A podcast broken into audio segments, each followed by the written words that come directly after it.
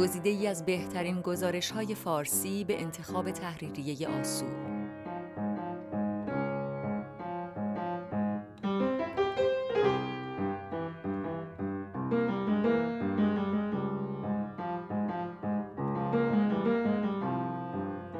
در این مجموعه گزارش هایی از چند نسل از روزنامه‌نگاران و نویسندگان ایران را گرد آورده ایم که هر یک به خودی خود ناب و خواندنی است و در کنار هم سیر گزارش نویسی در صد سال گذشته مطبوعات ایران را نشان می دهد. این نوشته از دکتر محمد حسین پاپولی یزدی، استاد جغرافیا و زاده و بزرگ شده یزد است. دکتر پاپولی در سال 1397 خاطرات خود را از دوران کودکیش در یزد با عنوان خاطرات شازده حمام در سه جلد در تهران منتشر کرد که پر از گزارش های ناب از اوضاع شهر یزد و رفتار اجتماعی مردم شهر است.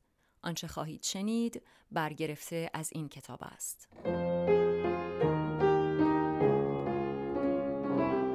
نظر ابوالفضل توسط بیبی بی سغرا نوشته محمد حسین پاپولی یزدی. هر کس در این سرای درآید نانش دهید و از ایمانش نپرسید. ابوالحسن خرقانی. بیبی بی سغرا زنی شست ساله از کوچه بیوه زنان بود. او آه در بسات نداشت که با نال صدا کند. سالها بود شوهرش مرده بود. در یک اتاق اجاره‌ای در یکی از خانه های قمری زندگی می کرد. یعنی در خانه‌ای زندگی می کرد که هشت اتاق داشت و شش خانوار در آنجا ساکن بودند. با نخریسی زندگیش را میگذراند. اتاقش هرگز گچ نشده بود و خشتهای خام سقف اتاقش از دود چراغ موشی سیاه شده بود. سقف سیاه اتاقش در مقابل اشعه آفتاب که از تنها پنجره کوچک اتاق به آن میتابید حالتی خاص به آدم می‌داد. من وقتی ده یازده ساله بودم دو سه بار به اتاق او رفتم تا برایش پیغامی ببرم. هر بار او با مهربانی چند دانه آلوچه به من داد. دو سوم اتاق کوچکش فرش نداشت و یک سوم دیگر را پلاسی فرسوده پوشانده بود. همانجا رخت خواب و تمام وسایلش گذاشته شده بود. گوشه اتاقش اجاق بود اما او بیشتر از اجاق عمومی خانه استفاده می کرد. خواهر و برادرش هم که از خودش بزرگتر بودند و هر کدام در خانه‌ای در کوچه دیگر زندگی می کردند، از نظر مالی شرایطی بهتر از او نداشتند. بیبی سغرا با همه مردم به خصوص با بچه ها مهربان بود. او سه تا بچه داشت که بزرگ شده بودند و برای خودشان زندگی فقیرانه ای در خانه های اینچنینی دیگری داشتند. یک بچهش را هم سالها قبل از دست داده بود. همیشه می گفت دخترش که مرده است از همه بچه ها خوشگلتر بوده است. دخترش را چهارده ساله کرده بود. می‌خواست عروسش کند. بچه دلدرد شدید شده بود هرچه سیخ شاهتره و گلگاف زبان و مرزنگوش به او داده بود افاقه نکرده بود. بچه را بعد از سه روز دلدرد و استفراغ در حالت نیمه بیهوش به دکتر برده بودند. دکترها گفته بودند بچه را دیر آوردید. بعد از ظهر همان روز بچه مرده بود. وقتی بیبی سقرا سی و پنج ساله بود بچهش مرده بود. شوهرش هم سال بعد از مرگ بچه مرده بود. بیبی دیگر عروس نشده بود. بیبی سغرا سید بود ولی هیچ وقت هیچ چیز از هیچ کس و تحت هیچ عنوان نمی گرفت. نه سهم سادات می گرفت، نه آش نظری، نه لباس و پول نظری. می گفت من کار می کنم وضعم هم خوب است محتاج نیستم خدا رو شکر نظرتان قبول به کسانی که محتاج تر از من هستند بدهید. بیبی بی در مولودی های زنانه هم شادی آفرین بود.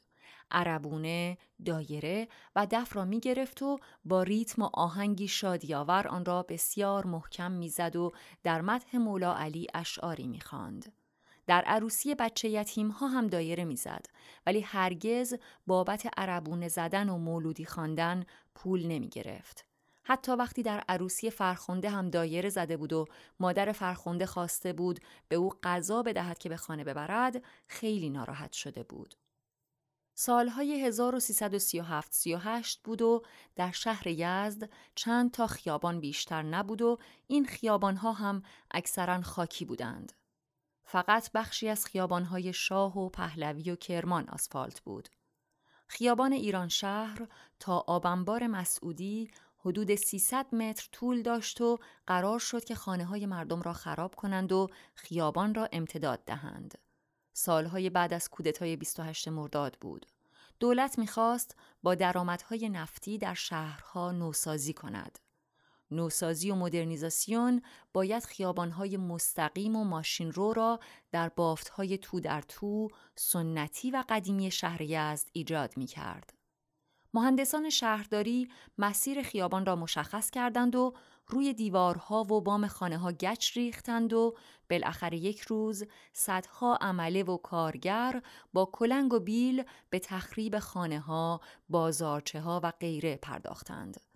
نه بلدوزر، نه تراکتور و نه قلتک و نه هیچ وسیله مکانیکی دیگری برای تخریب به کار گرفته نشد. این وسایل هنوز در یزد نبود. کلنگ و بیل بود و بازوی کارگر. حتی بخشی از خاکها را با گاری از محوطه ها بیرون بردند. خانه های یزد زیرزمین زیاد دارد.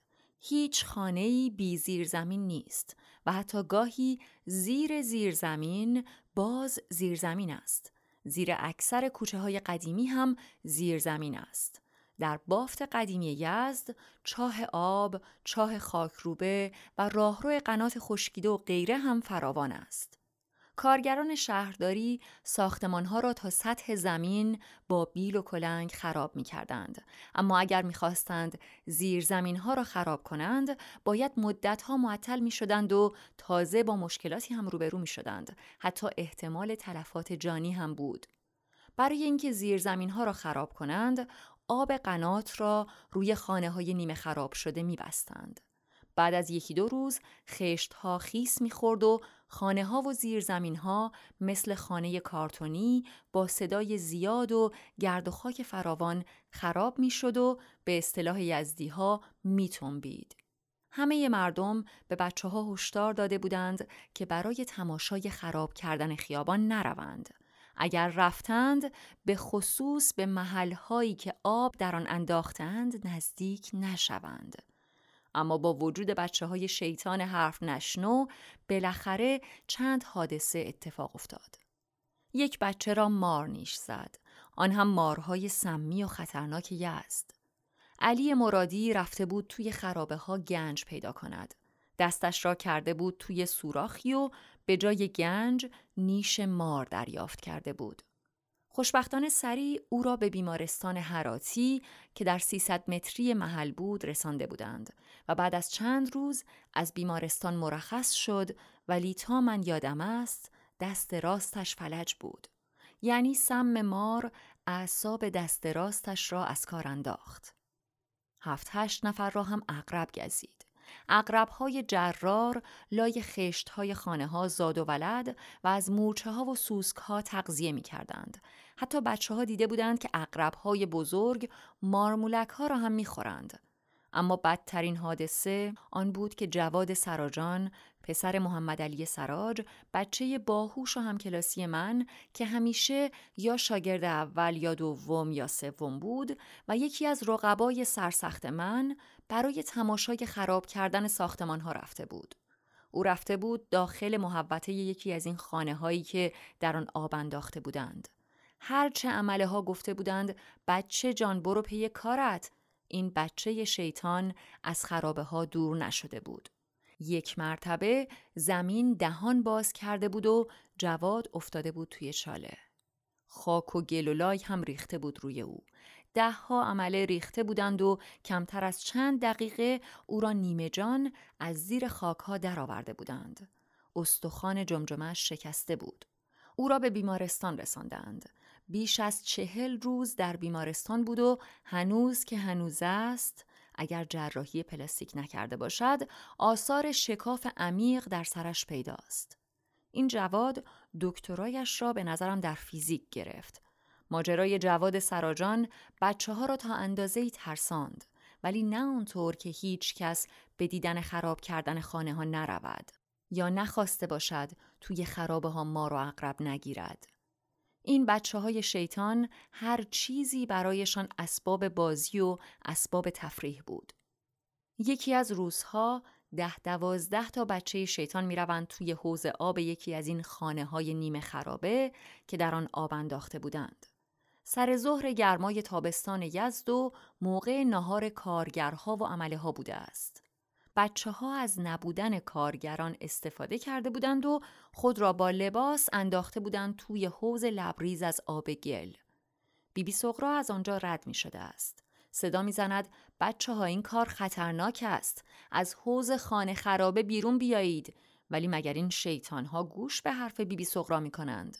کم کم چند نفر دیگر هم جمع می شوند و سر و صدا راه می اندازند که بچه های شیطان از این حوز مخروبه بیرون بیایید. یکی دو تا از بچه ها از حوز بیرون می آیند. اما هنوز ده نفری بچه در حوز بودند که یک مرتبه حوز با آب و بچه ها فروکش می کند.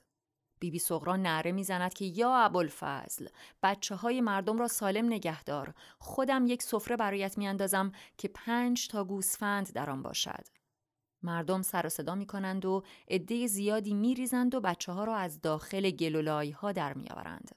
خوشبختانه زیر حوز زیاد خالی نبود. من خودم هم شیطانی کردم و رفتم حوز شکسته را دیدم. سه چهار متری بیشتر گود نبود. کف حوز شکسته بود. سه چهار متری پایین افتاده بود. ولی خاک زیادی روی بچه ها نریخته بود. بچه ها هم زخم های سطحی برداشته بودند. فقط دست حسین ریاهی و پای عباس قلندری شکسته بود. این هر دو بچه بچه کولی بودند. خانهشان همان نزدیکی قرار داشت. همه می گفتند ابوالفضل عباس بچه ها را محافظت می کرد.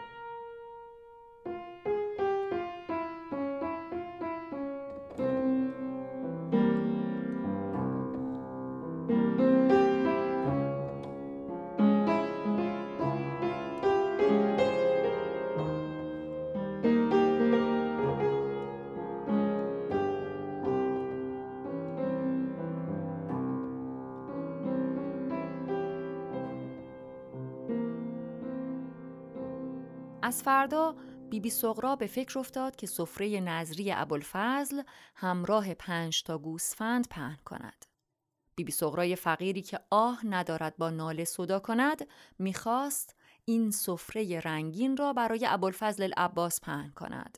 مشکلان بود که پدر و مادر بچه هایی که توی حوز خانه خراب رفته بودند هم وضع اقتصادیشان مثل بیبی سغرا حالا کمی بهتر یا بدتر بود. آنها نمی توانستند کمکی کنند. اگر وضع آنها خوب بود که بچه هایشان سر ظهر توی حوز پر از آب گلالود نمی رفتند تا خود را خنک کنند. اگر آنها پولدار بودند می‌رفتند توی زیر زمین پهلوی حوزخانه و بادگیر و آب خنک سرداب و هندوانه خنک که با یخ یخچال طبیعی تزرجان خنک شده بود میخوردند. ده روزی بیبی سغرا قصه می‌خورد که چطوری نظرش را ادا کند. یک روز زنها که سر کوچه جمع بودند گفته بودند که بیبی سقرا حالا یک چیزی گفته ابوالفضل هم که می‌داند او پول ندارد. بالاخره یکی از آنها به بیبی سغرا گفته بود اینها که بچه تو نبودند. تو هم یک مرتبه بدون قصد و نیت یک حرفی زده ای حالا خودت را اذیت نکن. ابوالفضل العباس قبول دارد. بیبی گفته بود بچه ها همه بچه من هستند. بعد هم حرفی از نهادم برآمد. شما قصه نخورید. ابوالفضل خودش کمک می کند اگر سفره سفره ابوالفضل است خودش پهن می شود پنج تا گوسفند هم پیدا می شود روز دیگری زنها می‌گویند هر کس کمکی کند و بیبی هم نیم من خرما بخرد و سفره بیاندازد. بیبی گفته بود همان که نظر کردم می شود بهترش هم می شود شما قصه نخورید. بعد از ده روز که نظر بیبی سغرا ورد زبانها و نقل کوچه ها بود، شیرین خانم زن ارباب اردشیر کینژاد زردشتی ساکن محله خرمشاه یعنی محله همسایه ما که خانهاش با خانه بیبی سغرا 300 متری فاصله داشت در خانه بیبی سغرا می رود و می‌گوید بیبی شنیدم که برای سلامت بچه های مردم نظر کرده ای سفره ابوالفضل بیاندازی. بیبی می‌گوید بله نظر کردم. شیرین خانم می‌گوید بیا سفره را توی خانه ما بیانداز. دو تا گوسفند هم من می‌دهم. بیبی قبول می کند. قرار می شود ده روز بعد سفره را در خانه اربابرد شیر بیاندازد. خانه اربابرد شیرخان باقی بود. حدود پنج شش هزار متر وسعت داشت.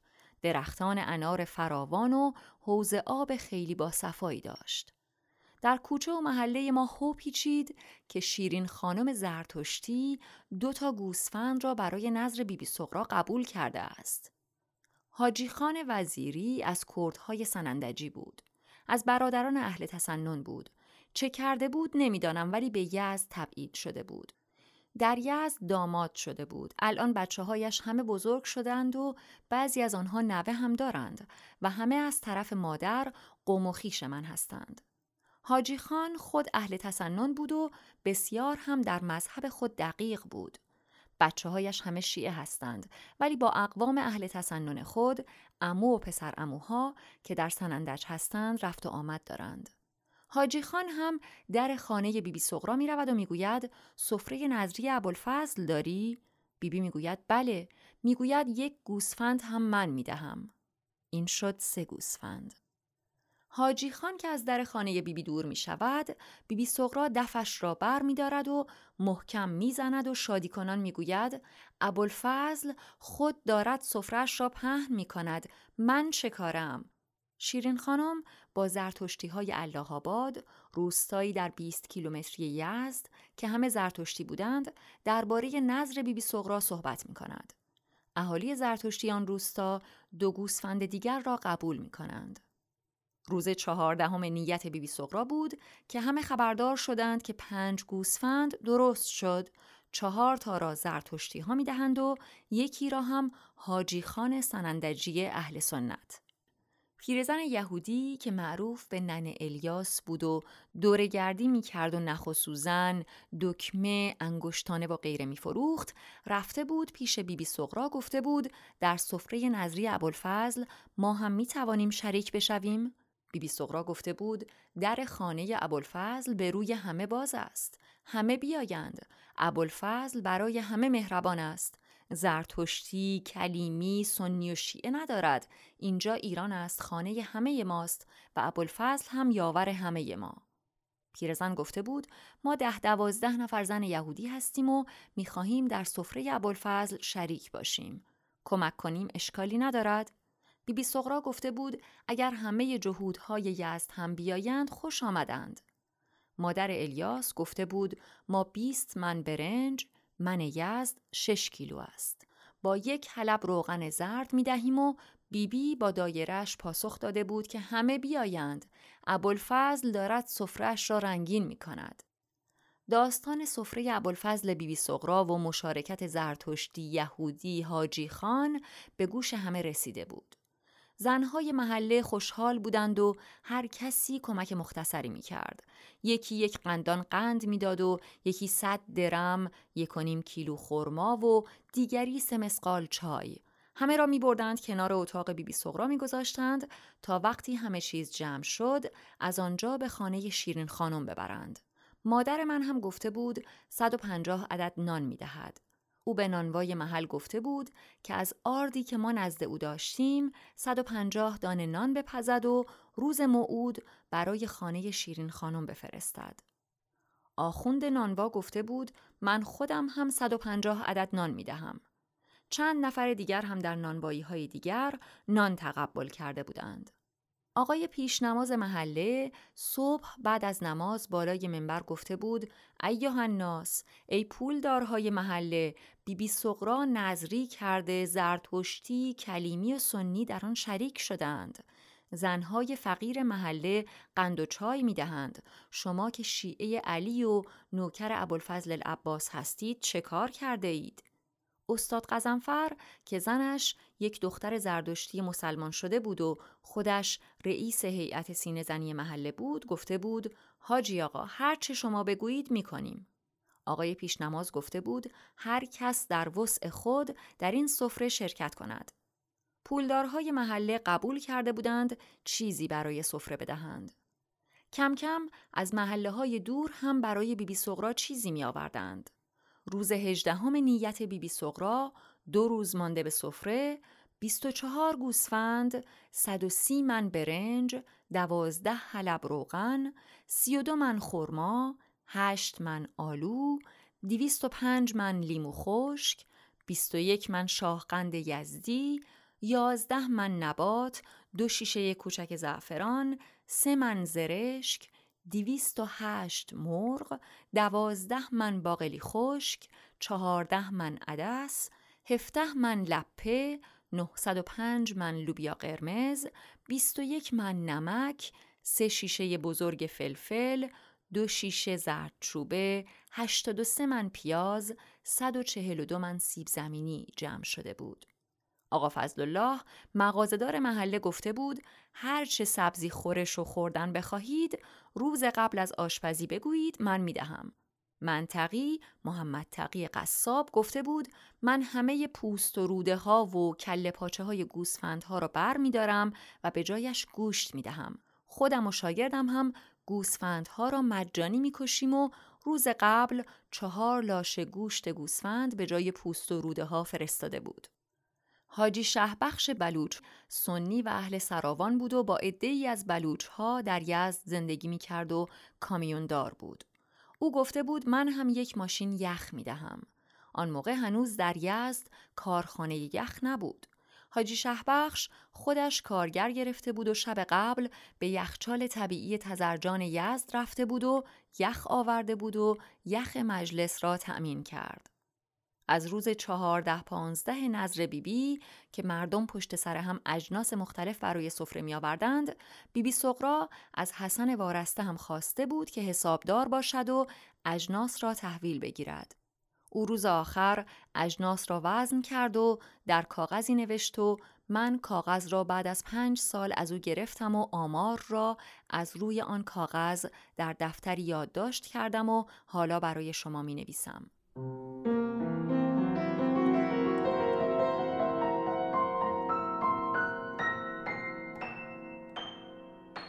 روزی که فردایش باید سفره میانداختند در خانه اربابرد شیر قلقله بود. گوسفندها را میکشتند عدهای از زنها سبزی پاک می‌کردند عدهای قند میشکستند و مسگرهای محله بسات چای را برقرار می‌کردند.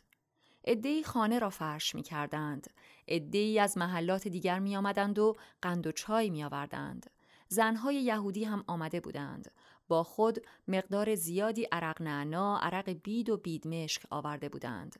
عرقها را در گاری گذاشته بودند و از محله یهودی ها که آن طرف شهر بود آورده بودند. آنها شکر و آبلیموی فراوان هم آورده بودند. در این گیرودار پیغامی رسید. ای از مردم منشاد هم پیغام داده بودند که اگر بیبی بی سقرا و مردم قبول کنند آنها هم در نظر ابوالفضل شرکت کنند و میوه سفره به عهده آنها باشد. بیبی سغرا دو دل شد. مردم هم نمی توانستند تصمیم بگیرند که منشادی ها بیایند یا نه. ادهی شک داشتند که باید این شرکا را بپذیرند یا نه. ادهی می گفتند به هیچ وجه آنها نباید بیایند. آنها از ما نیستند. ابوالفضل العباس راضی نیست که آنها در نظرش شرکت کنند. ادهی می گفتند همه باید بیایند. من در عالم بچگی نمیفهمیدم چرا آنها نباید به هیچ وجه بیایند. چرا سنی، شیعه، زرتشتی و کلیمی در سفره ابوالفضل شرکت کنند اشکالی ندارد و ابوالفضل العباس راضی است ولی منشادی ها نباید بیایند و آنها از ابوالفضل العباس نیستند. این مطالب برایم سوال بود. اکثریت می‌گفتند منشادی ها هم بیایند چه اشکالی دارد آنها هم بیایند آنها هم عشق و علاقه به ابوالفضل دارند بالاخره آنها هم ایرانی هستند اما عدهای محکم و قاطع می‌گفتند آنها نباید بیایند ما میوه آنها را نخواستیم بیبی سغرا چادرش را زده بود به کمر و امر و نهی می کرد. بچه هایی که توی حوز خرابه بودند همه آمده بودند و کمک می کردند. حتی آن دو بچه کلی دست و پا شکسته هم کار می کردند. خواهر، مادر و اقوامشان هم با لباسهای مخصوص خود آمده بودند و تعداد زیادی دایره نیز با خود آورده بودند. آنها کولی های محله ما بودند و قربال، داس و چاقو و دایره و دف می ساختند. خیلی هم خوب دایره می زدند. بالاخره هفت هشت تا از زنها و مردها گفتند بیبی بی سغرا تو چه می‌گویی؟ من شادی ها هم بیایند یا نه؟ بیبی بی گفت من می‌گویم در خانه ابوالفضل به روی همه باز است آنها هم بیایند ولی برای اینکه مطمئن شویم یکی برود از آقای پیشنماز محله این موضوع را مسئله کند هرچه ایشان گفت انجام می دهیم. همه این رأی را قبول کردند.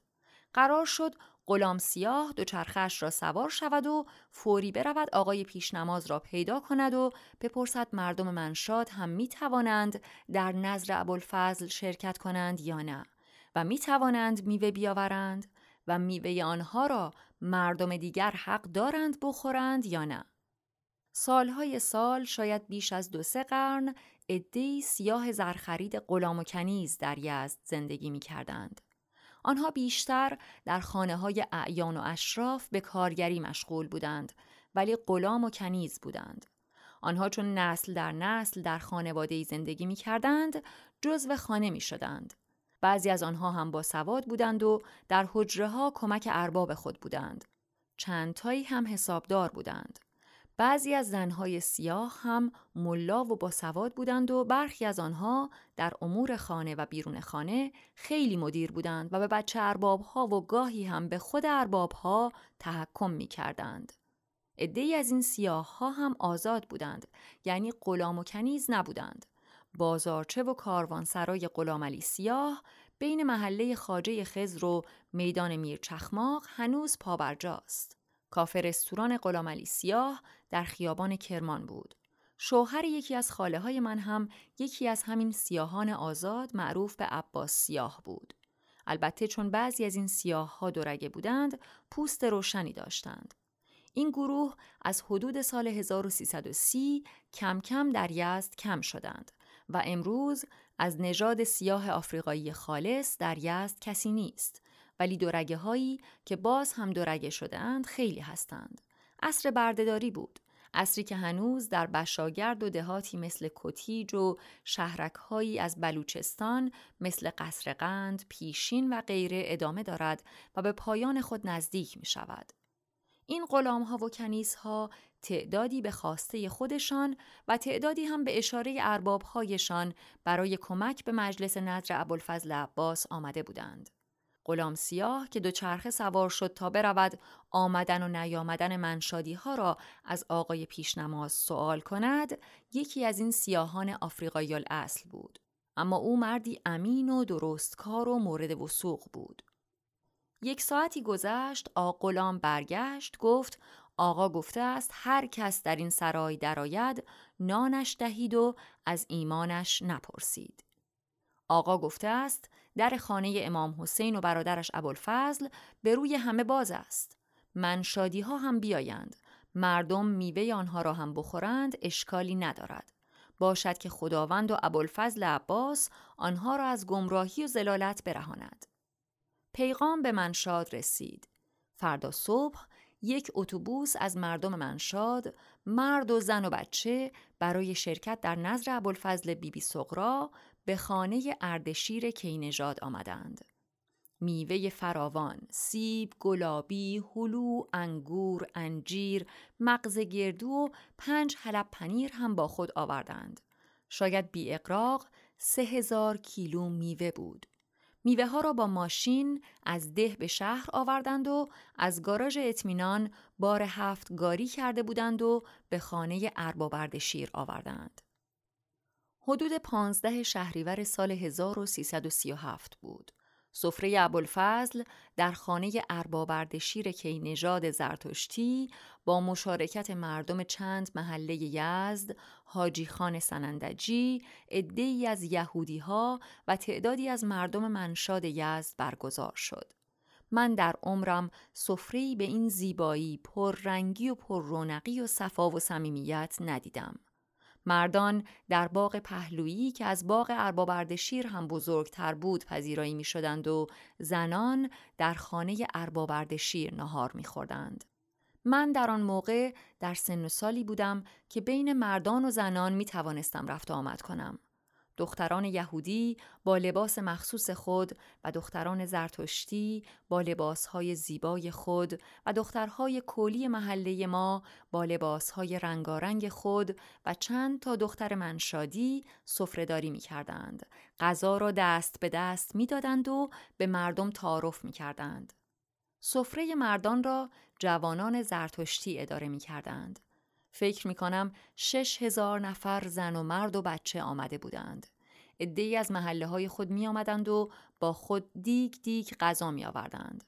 دادن چای و قلیان به عهده سیدهای محله ما بود. شالهای سبزشان را به سر و کمر بسته بودند. سر سفره مردان آقای پیشنماز دعای سفره را بلند خواند و در مدح رشادت، مردانگی، ایثار، جوانمردی، اخلاص و مروت حضرت ابوالفضل العباس چند دقیقه حرف زد. ارباب اردشیر و همسایش از اینکه مردم پذیرفتند که خانه او سفره خانه نظر ابوالفضل العباس باشد تشکر کردند. یکی از میان جمع فریاد زد و خطاب به ارباب اردشیر گفت ارباب ما و شما نداریم شما صاحب مملکت هستید و ما قرنهاست مهمان شماییم یعقوب و شمعون یهودی هم که هر دو در بازار خان مغازه داشتند تشکر فراوان کردند که مردم آنها را هم در جمع خود پذیرفتند و به روال خود دعای سفره خواندند.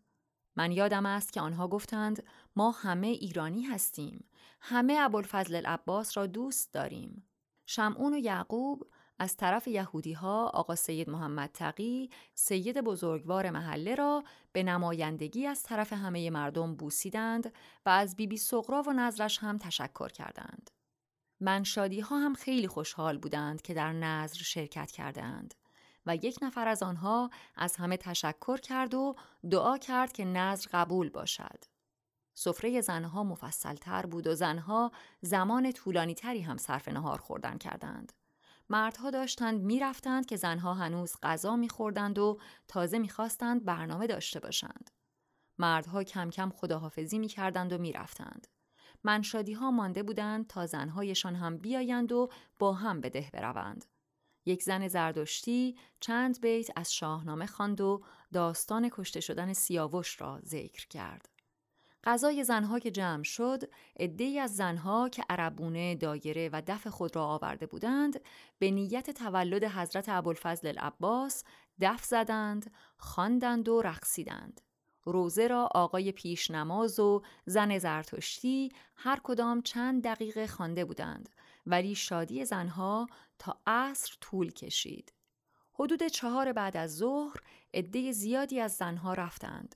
ولی حدود 300 350 نفری از زنها مانده بودند. ظرف و کاسه و دیگ ها را با آب روان قنات خرمشاه شستند. چون غذا و میوه زیادی باقی مانده بود قرار شد شام را هم در خانه اربابرد شیر باشند. غروب زنها عربونه زدند و رقصیدند. بچه ها هم بودند. پسر بچه ها تا دوازده سالگی حق داشتند بین زنها باشند. من هم بودم. زنها از دختران یهودی خواستند آنها هم برقصند و آنها هم رقص کردند. دختران زرتشتی بهتر از همه میرقصیدند. دختر کولی ها رقص تندی کردند. حدود نه شب زیر نور ماه و چراغهای کمسوی باغ ارباب شیر زنهای زرتشتی و کلیمی شیعه خواهر و خواهرزاده حاجی خان سنی که چند روز قبل از سنندج برای دیدن حاجی خان آمده بودند و چند نفر از زنهای خانواده حاجی شهبخش که آنها هم از اهل تسنن بودند و چند تا از زنهای منشادی که مانده بودند همه با هم و به نیت تولد ابوالفضل العباس رقصیدند. دختران کولی محله ما رقص جداگانه ای کردند که بسیار زیبا بود. حالا که فکر می کنم می بینم باید جناب مولوی می بود و اشعاری بر این بسات می سرود. شاید هم که مولوی قبلا شعر خود را سروده باشد وقتی می گوید چه تدبیره مسلمانان که من خود را نمی‌دانم نه ترسا نه یهودم من نه گبرم نه مسلمانم. نشانم بینشان باشد مکانم لامکان باشد. نه تن باشد نه جان باشد که من از جان جانانم.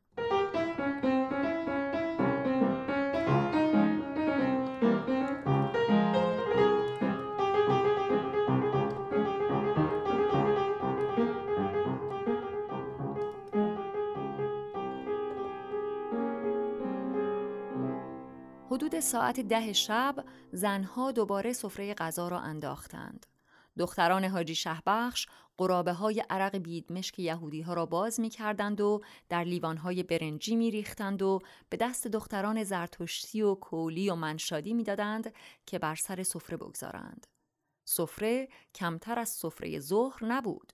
حدود چهارصد نفر زن و بچه دور آن نشستند و خوردند، آشامیدند و خندیدند و بر محمد و آل محمد صلوات فرستادند و باز در یک چشم به هم زدن همه ظرفها را شستند. ساعت دوازده شب بود که من و مادرم که حسابی خسته بود به خانه رسیدیم. پس از آن نظر عدهای از زنها با زنهای یهودی آشنا شده بودند. روزی زنهای یهودی چند نفر از زنهای محله ما را به خانه هایشان دعوت کردند. خاطرات بازدید از خانه یهودی ها را باید در جای دیگر بنویسم. یکی از آرزوهای من این است که باز به یزد بروم در سر سفره حضرت ابوالفضل العباس که در خانه زرتشتی ها پهن شود و با کمک حاجی خان سنی سنندجی، حاجی شهبخش بلوچ سراوانی، حاجی شمعون و یعقوب و زنهای یهودی و کولیهای پشت باقی و مردم منشاد درست شود شرکت کنم. حضرت ابوالفضل العباس که مظهر ایثار و جوانمردی است مورد قبول همه ادیان و مذاهب ایران است بیخود نیست که بالاترین قسم در این مملکت قسم ابوالفضل العباس است بسیاری از افراد مسلمان صد تا قسم دروغ به خدا، پیغمبر، قرآن می‌خورند ولی جرأت ندارند که یک قسم دروغ به دستهای بریده ابوالفضل العباس بخورند. بیایید روی مشترکاتمان تکیه کنیم. چرا اختلافاتمان را بزرگ می کنیم؟ اداره این مملکت چند دینه، چند مذهبه، چند قومی و قبیله‌ای و چند زبانه جز با تساهل و تسامح ممکن نیست. شعار ابوالحسن خرقانی و سعدی علیه الرحمه و حافظ بزرگوار و صدها عارف وارسته را فراموش نکنیم. این کار جز با تمسک به مشترکات و رها کردن اختلافات و دوری از انحصار طلبی ممکن نیست. عرفان ایرانی قبل از آنکه بخواهد انسان را به خدا وصل کند زمین ساز امنیت و اتحاد و یکپارچگی دنیوی ماست بنی آدم اعضای یکدیگرند که در آفرینش ز یک گوهرند آنان که می‌خواهند همه مثل خودشان فکر کنند بنیان همزیستی مسالمت آمیز را که اساس یک پارچگی این کشور است متزلزل می کنند. در بهار 1383 دکتر داریوش مهرشاهی با دانشجویان زرتشتی مرا برای دیدن آتشکده های اطراف یزد دعوت کردند. نهار را در خانه محقر یک پیرزن زرتشتی دور یک سفره خوردیم. عصر زرتشتی های متعصب شرف آباد مرا در مجلس گنبار که در آتشکده شرف آباد اردکان برگزار می شد پذیرفتند و به من هم آجیل گنبار دادند. آن روز من متوجه شدم که هنوز روح ایرانی بودن و همزیستی مسالمت آمیز و تفاهم در کشورمان برقرار است. اما دیگر در یزد یهودی چندانی وجود ندارد. اگر چند نفری باشند خیلی پیر هستند. منشاد از نظر مذهبی به کلی یک دست شده است و همه مردم شیعه هستند و بقیه از منشاد و حتی یزد و ایران کوچ کرده اند و برخی از آنها در آمریکا، استرالیا ساکن شدهاند. کولی ها کلا در سایر مردم حل شدند و حتی بعضی از آنها فامیل خود را عوض کردند. آتشکده جعفرآباد از زیر خاک بیرون آورده شد ولی فقط یک پیرمرد زرتشتی که قبلا معلم بوده است خود را وقف آتشکده کرده است. این آتشکده هیچ بازدید کننده ای ندارد و در آن محدوده زرتشتی نمانده است که برای نیایش به این آتشکده بیاید. این آخرین تلاش برای روشن نگه داشتن آتش چند هزار ساله بهدینان در این آتشکده است. باشد که آتش زندگی مسالمت آمیز، تفاهم و تساهل در ما زنده باشد. لازم است فقط یک خاطره در وصف این پیش نماز محله ما که اجازه داد همه مردم از ادیان و مذاهب مختلف در سفره ابوالفضل العباس شرکت کنند و حتی یک بار نگفت چرا سفره ابوالفضل را در خانه زرتشتی پهن کرده اید و در حسینیه محل نینداخته اید بگویم. حدود یکی دو سال قبل از نظر بی بی سقرا عدهای دامدار چادرنشین در محوطه بازی که بعدها اولین هنرستان یزد روی زمینان ساخته شد چادر زده بودند و گوسفندهایشان هم در زمینهای درو شده اطراف شهر چرا می کردند. بعد از نماز صبح آقای پیش نماز محل در مسجد مسئله می گفت و بعد از مسئله می گفت ای مردم ای کاسب کارها ای مسگرها ای قلگرها مواظب باشید این چادر نشین ها کلاه سر شما نگذارند دیگر هیچ نمی گفت و از منبر پایین می آمد و به خانه می رفت. این مطلب را چند روزی تکرار کرد. استاد قاسم سفیدگر که شاگرد قلگری، قلنگری بود و مرد ساده دل و رکی بود او شوهر دختر خاله من بود و پدر جواد آقا مقدم نژاد که همیشه برای من و مادرم در یزد زحمت می کشد است. بلند گفت آ شیخ معلوم است که چی می‌خواهی بگویی؟ چند روز است به این کاسب ها می‌گویی که این چادر نشین های ساده دل کلاه سرتان نگذارند. این کاسب کارهای محله ما از همه کلکتر و حق بازتر هستند. آقا مهدی بقال دوغ آنها را که می‌خرد کم وزن می کند و آردی که به آنها می فروشد زیاد وزن می کند. آقا رضا عطار تریاک تقلبی به آنها می فروشد. تریاک از سال 1334 قدغن شد و تا چند سال بعد از این سال از طرف معموران برخورد جدی با آن نمی‌شد. اکثر معموران شهربانی خود تریاکی شیرهی خراب بودند. استاد قاسم ادامه داد استادکار من گفته است دیگهایشان را که سفید می زیاد قلب به کار نبر حاجی سیف الله دو تا از گوسفندهایشان را دوا داده و مریض کرده و بعد مفت از آنها خریده است. همه مردم دارند سر این بیچاره ها کلاه می‌گذارند. تو آشیخ چند روز صبح هی می‌گویی این چادر نشین ها سر شما کاسب کارها کلاه نگذارند. آشیخ گفت استاد قاسم خدا خیرت بدهد که همیشه مایه خیری من همین حرفها که تو زدی و درباره کاسب کارها گفتی از بعضی از مؤمنین شنیدم و می‌دانم. به همین خاطر برای دوستانم نگران شدم. خواستم بگویم که ای مردم آخرت خودتان را به یک من روغن و یک من آرد و دو مسقال تریاک و دوتا گوسفند به این چادر نشین ها نفروشید. آنها سر پل سرات جلوی شما را می‌گیرند. آنجا متوجه می شوید که این آنها هستند که برنده نه شما. عملا آنها با سادگی خود دارند سر شما کلک ها کلاه می‌گذارند. استاد قاسم خواست حرفی بزند.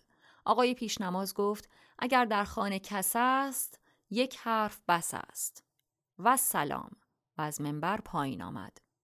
از آن دوره خاطر انگیز که اگر قرار باشد همه خاطرات آن نوشته شود چندین جلد کتاب خواهد شد و باید آنها را خلاصه کنم خاطراتی است که آدم مایل است دوباره تکرار شود یکی از خاطره هایی که آرزوی آن را دارم خوابیدن در پشت بام خانه های قدیم یزد است در آن دوره که کولر نبود و هنوز نمی‌دانستیم کولر چیست شبهای تابستان پشت بام می خوابیدیم. سر شب لحاف ها را پهن می کردیم. حرارت روز لحاف را داغ کرده بود. باید یک ساعتی در نسیم خنک شب پهن می ماند تا خنک شود. وقتی حدود ساعت نه شب روی رخت خواب دراز می کشیدم، سردی پشت بام آنها را خنک کرده بود و لحاف خنک چه لذتی می‌داد.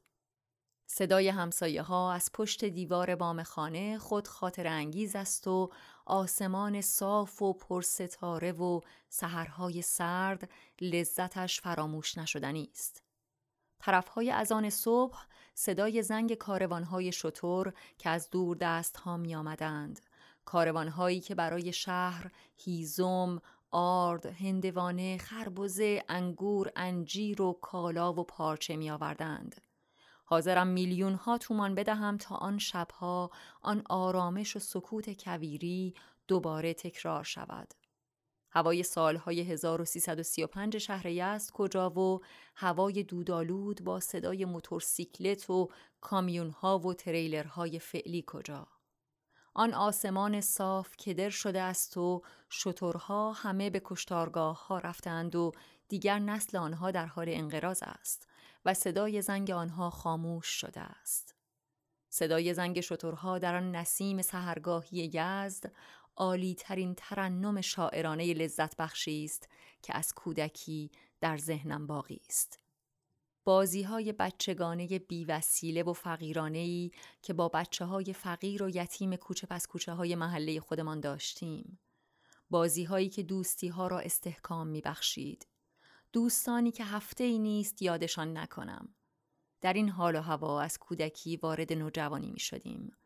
اولین درس های نوجوانی را در کلاس ششم ابتدایی از بعضی هم کلاس ها که اندکی از ما بزرگتر بودند می آموختیم.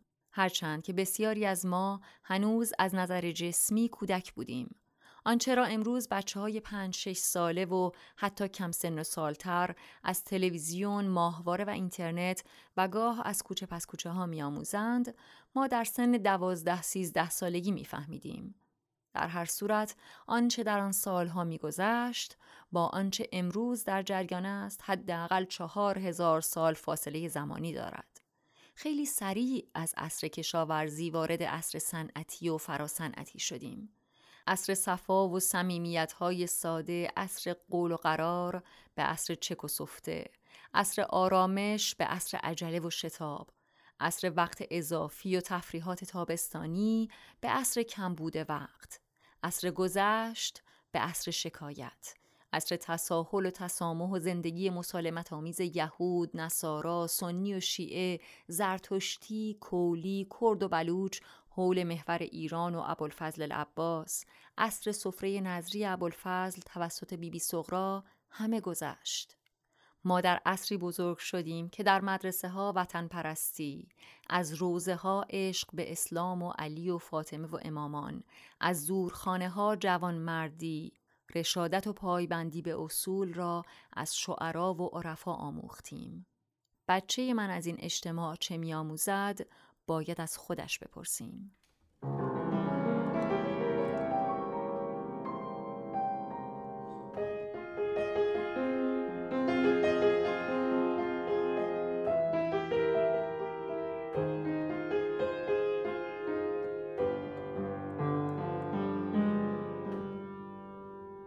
آنچه شنیدید گزارش نظر ابوالفضل توسط بیبی بی بود نوشته محمد حسین پاپولی یزدی